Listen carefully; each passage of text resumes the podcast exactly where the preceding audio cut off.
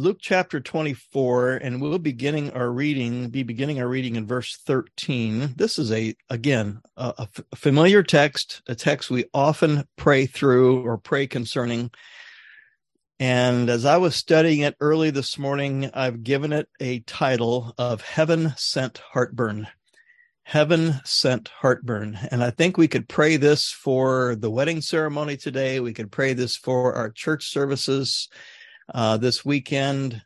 Be praying this for evangelistic endeavors that we go through this weekend. Let's be praying for heaven sent heartburn. So, uh, and I don't say that. I, I told you that try that title. I don't say that flippantly. Like heartburn is obviously something that uh, is common to us. It may be indigestion. That's not what this was, but a stirring of the heart that can only come from God.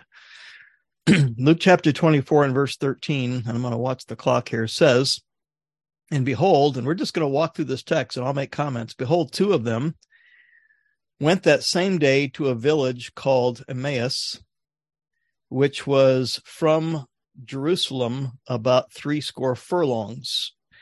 Um, in the US, we would see that as eight miles. Elsewhere, in most of the rest of the world, we would consider that as almost 13 kilometers. Um, I'm not going to camp on this. I just I think it's interesting that we're talking about did not our heart burn within us? And the word Emmaus means warm bath. I mean, there's heat involved even in the name of Emmaus. but verse 14 said, And they talked together of all these things which had happened. Now, these men were discouraged. Um, all their hopes had vanquished with the death of um, Jesus. And um, this was not turning out like they thought it would. And often parallel us in our late 18 or late 800s in our prayer time that, um, you know, we would have wished that maybe revival, awakening would have happened a lot earlier than it has. And that does not mean that God's not at work. God's at work here, but it's not turning out like they planned.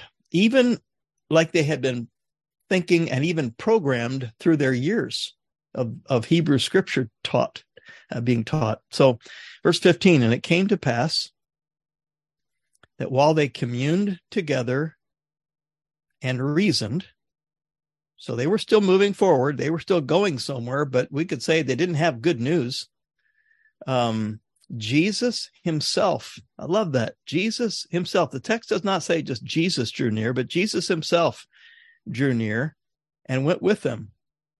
So Jesus obviously knowing what they're thinking, and Jesus really being the main character of the entire drama of the death, burial, and resurrection, the one that they hoped would have been the hero and who actually is the hero he himself, the main character of the plot.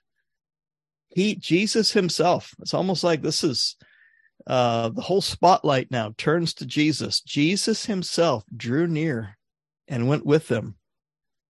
Um, obviously, they needed more training.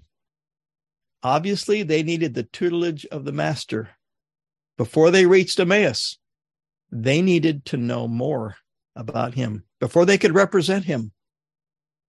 They needed to know more about him. And I'm wondering if maybe that's why revival tarries. In a school of prayer, could it be that God knows we're not ready yet? We need more of Christ. We need more view of Christ. We need more presence of Christ. Um, Jesus himself drew near. Jesus, would you draw near to our prayer meeting? Uh, but their eyes were holden that they should not know him. Hmm. That they should not know him, Jesus. Now, we could do a lot with this. Was Jesus blinding them? Uh, was it preconceived notions, ideas that they were keeping them from knowing him? Um, I think both are probably true, but I often think of the way we look at things today. Are there things that keep us from seeing Jesus? even tomorrow in our church services? Are there things that keep us from seeing Jesus? Are there ideas or maybe man centric uh, philosophies or or expectations that keep us from seeing Jesus? Hmm. I was able to speak with um, a couple groups here recently over Zoom, and in some in both occasions, the conversation turned to uh, how could it be that we we are hin- we could be hindering the Holy Spirit in our lives by the things that we assume, maybe even things that are good, maybe things that we've been taught in a Bible school or something, but but they maybe even I, I just told people there for a long time in my life I was afraid of the Holy Spirit because of the way I had been taught. I'd been taught lots about God the Father and God the Son, but God the Holy Spirit, no, that's for the charismatics. And uh, I had been, I had missed a relationship with the Holy Spirit. And I'm wondering, even in this case, are there preconceived notions that were keeping them from seeing Jesus for who he was? Surely this Messiah was not, we could see the glory of the Messiah, but the suffering Messiah? Really? The Messiah was going to, they, they just did not expect this. So, uh, verse 17, and he said unto them, What manner of communications are these that ye have one to another as you walk and are sad? So, Jesus is not sad here. Jesus isn't worried. He has it all in front of him. He has it. It's all planned. It's he's the sovereign master. So this is really stark contrast to their disposition. Verse 18, and the one of them whose name was Cleopas answering said unto him, Art thou only a stranger in Jerusalem, and hast not known the things which are come to pass in these days? Huh. So uh, Jesus was the talk of Jerusalem, evidently. I mean, where have you been, stranger?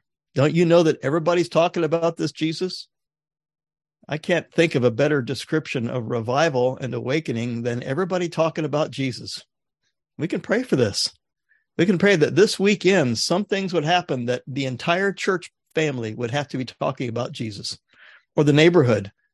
Um, Jesus showing up, Jesus revealing himself to New York City in 1857 started everybody talking about Jesus.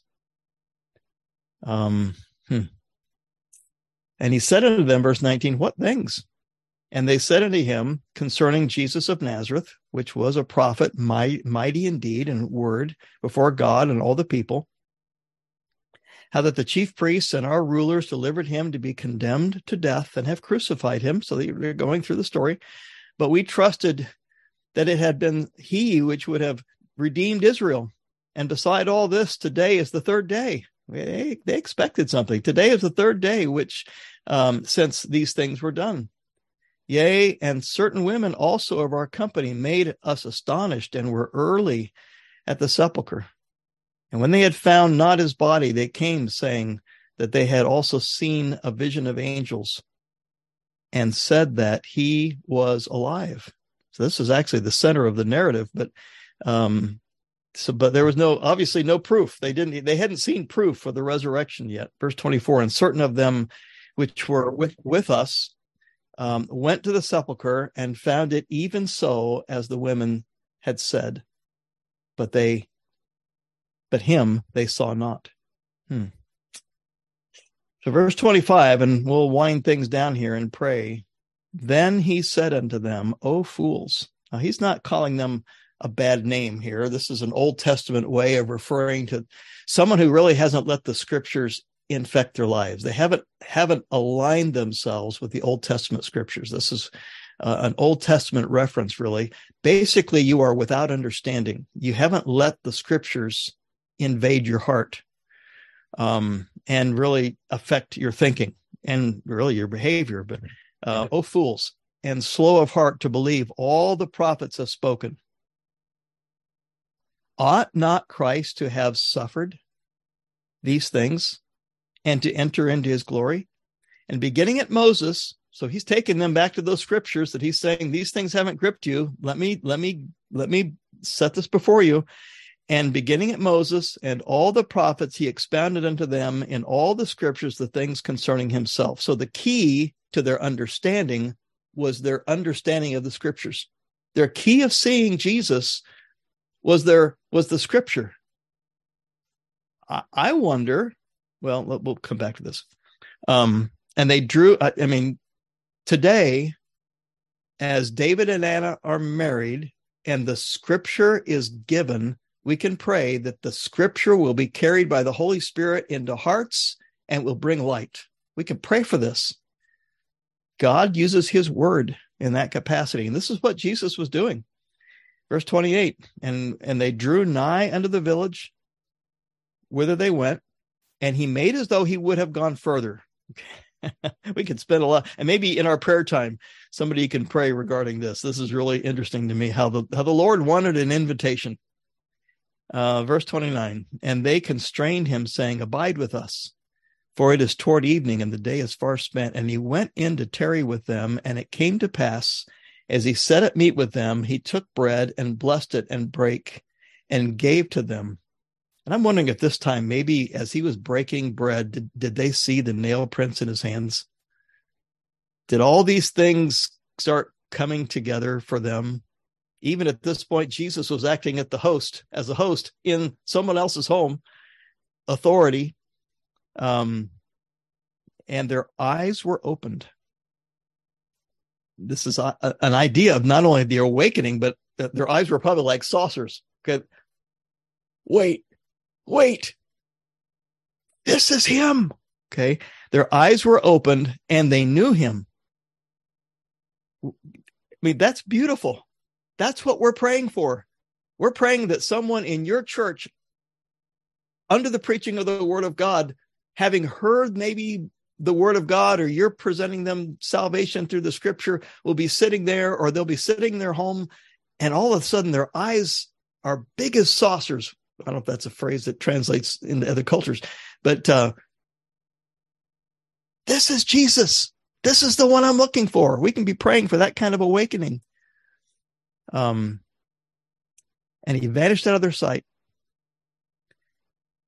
And they said to one another, they were stunned, and they started talking to one another, Did not our heart burn within in us? So, in other words, they had sensed the working of the Lord earlier. Ah, ah.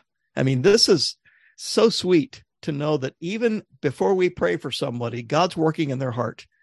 And let's be praying that God connects the dots while He talked with us by the way, and while He opened us to us the scriptures. So so they're basically saying, we saw him in this, we see now, we see him in the scripture. And now we have even seen him walking with us. But they needed to see Jesus in the scripture first. And Jesus replaced their preconceived ideas and preconceived knowledge with himself. oh, that people would see Jesus first.